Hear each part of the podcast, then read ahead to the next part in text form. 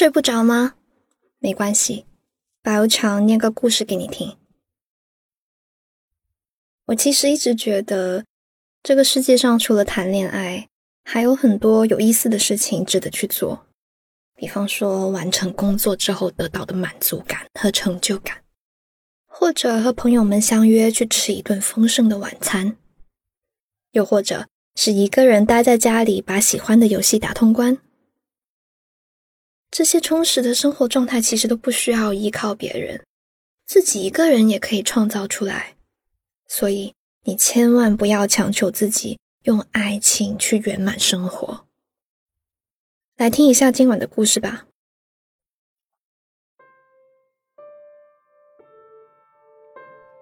爱情是不是一场幻觉？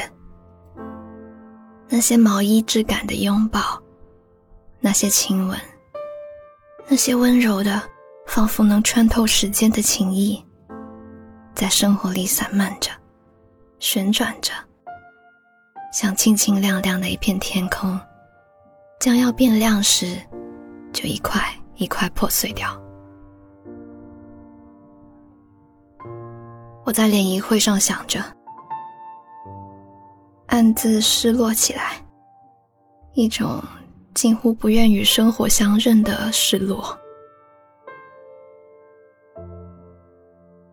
联谊其实是件很热闹的事情，一些朋友，一些朋友的朋友，再一些朋友的朋友的朋友，互相自我介绍，说说笑笑，喝两杯酒熟悉起来，变成了缘分。在日后或许是恋人，某天结婚，变成一对生活里的夫妻。在几十年后的一顿晚餐里，又谈起如今的这场联谊。但我着实想不到那幅场景，于是跟坐在我对面的男人说了句抱歉，便草草找借口从联谊会上逃了出去。逃到附近一家正在打折的超市门口，我进去买了一些生菜、土豆和番茄，回家后做了顿晚餐。盘着腿坐在沙发上看一部80年代的日剧，吃完之后躺着，什么也不想干，就这么睡过去。半夜醒来，又踩着拖鞋进厨房，在细碎的灯光下刷起碗来。生活不知是从什么时候开始变得潦草而疲倦的。一个人独自上班、下班，两点一线，居然让外人看得我孤独。于是我被好心拉去参加各种联谊，因为拗不过别人一番好意，我都参加了。但只有那么一次，在联谊上跟人交谈还算自在，于是彼此互留的联系方式。结果几次聊天后，便生出了倦怠感，于是关系就冷了下来。怎么说呢，好像越是这样强求，我越发对爱情无望起来。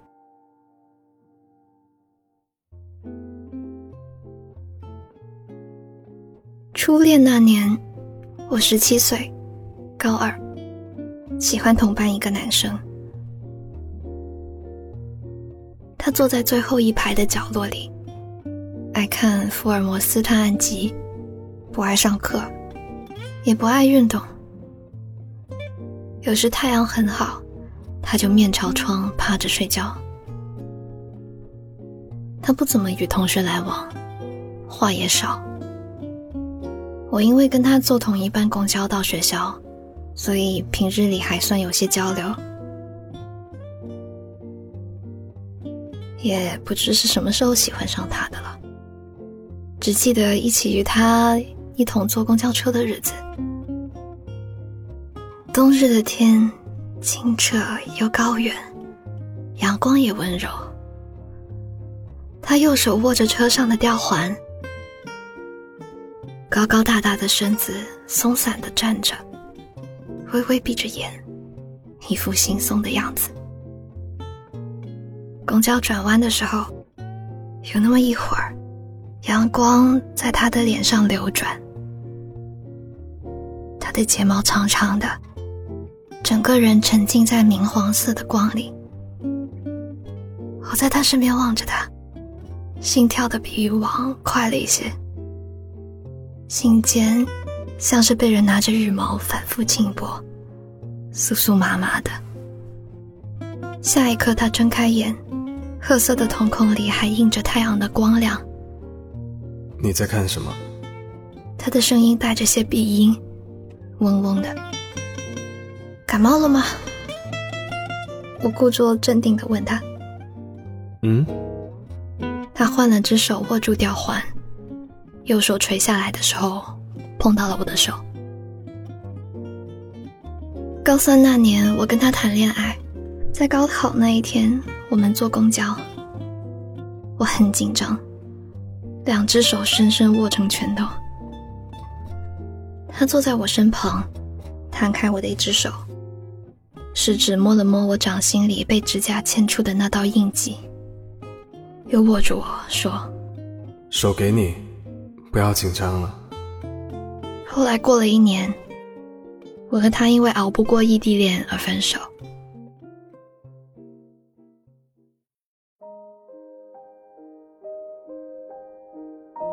工作的第二年，我开始了我的第二段恋爱。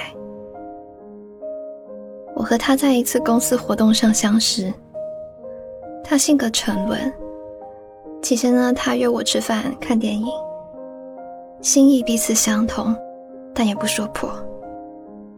做了半年的朋友之后，有一天晚上他约我一起去江边吹风，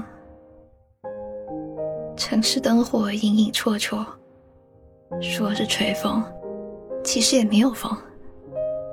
当时天上的月亮隐隐挂着，清白又好看，我心里也跟着敞亮起来。于是便跟他在一起了。取着我俩公司的中间点，我们住进了同一个小区，他住19楼，我住20楼。有时候呢，我们一起上班，在早高峰的地铁站里，我的额头抵着他的背，竟也能偷来一会儿回笼觉。我们聚在一起看电影，钻研食谱。我见过工作上处事利落的他，再看他对着电磁炉手足无措的样子，我一边笑话他，心里又一边生出想要好好照顾他的心思。和他恋爱的第三年，有一天我们这儿刮了一下午的风，是夏末。我打开门，转身将垃圾袋放在门口，那门便被风狠狠带上。我穿着睡衣，披头散发的，只好踩着凉拖鞋下楼敲他的门。他开门，见我这副模样，问：怎么了？门锁住了。他搂住我笑了笑，下巴搁在我的脑袋上，一手扶着我的头发，一手环着我的腰。要不同居吧？我和他同居后，还一起养了一只折耳猫。他渐渐变得会做饭了，穿围裙的姿势比我还熟人。我们去商场里挑了一张白色的实木餐桌，还买了一盏吊灯。回来那晚，他煎牛排，我开红酒，我们吃了一顿自己做的烛光晚餐。可后来还是分开了，原因呢是一场争吵。我他约好一起要去电影院看电影，他呢因为工作太忙忘了。我回家后见他躺在沙发上睡着了，就吵醒他，与他理论。言语总是伤人的，说完了誓约，又说起他旧账，彼此心里积压的那些原本根本不值一提的不愉快，在此刻通通化作利剑，朝对方刺过去。人长大了就知道，有些事情是没有回头路的。况且谁又能保证回头了这次就能一劳永逸的幸福下去吗？于是分手了就是分手了，谁也没挽回。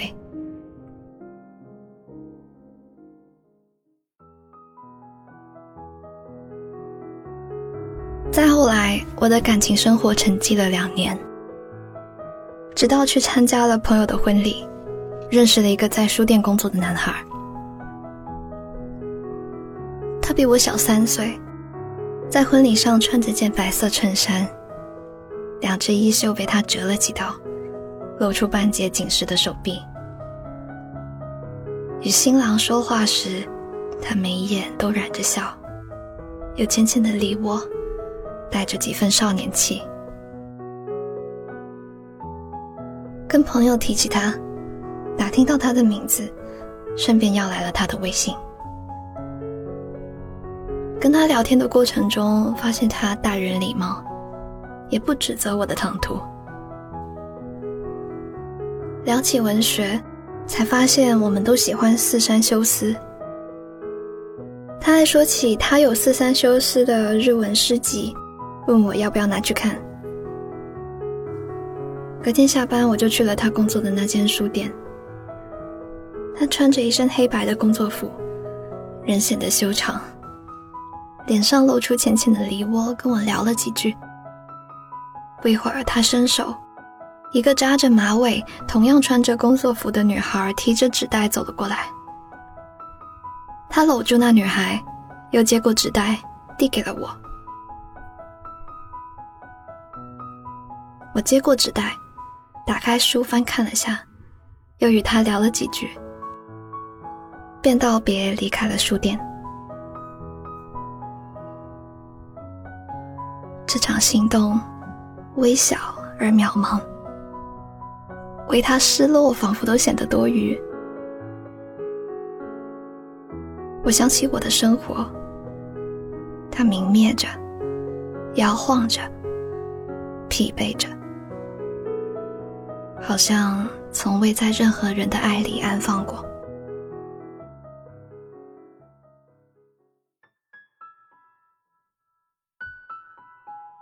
最近我打定了主意，不去参加联谊，下班后就自己做饭，吃完后躺在沙发上看电视。大概也是因为这样，心里怀着对爱情的怀疑，反而思考出了对人生的另一种态度。强求总是不好的，与其强求，不如一个人开开心心的过。这么想着，反倒对生活多了份热忱，也抽了点时间喜欢上了一位明星。有天看综艺，电视里是深夜的东京街头，寥寥的行人，他盘腿坐在地上，拨弄了一会儿吉他的琴弦，忽然望着远处喝醉酒摇摇晃晃走着路的男人发呆。然后我就听到他的旁白：有时候人生真像一片沙漠啊。或许真是这样。工作到夜里，坐在最后一班地铁上，我发着呆，又想起了他的这句话，摇了摇头，嘴角竟露出了幸福的笑容。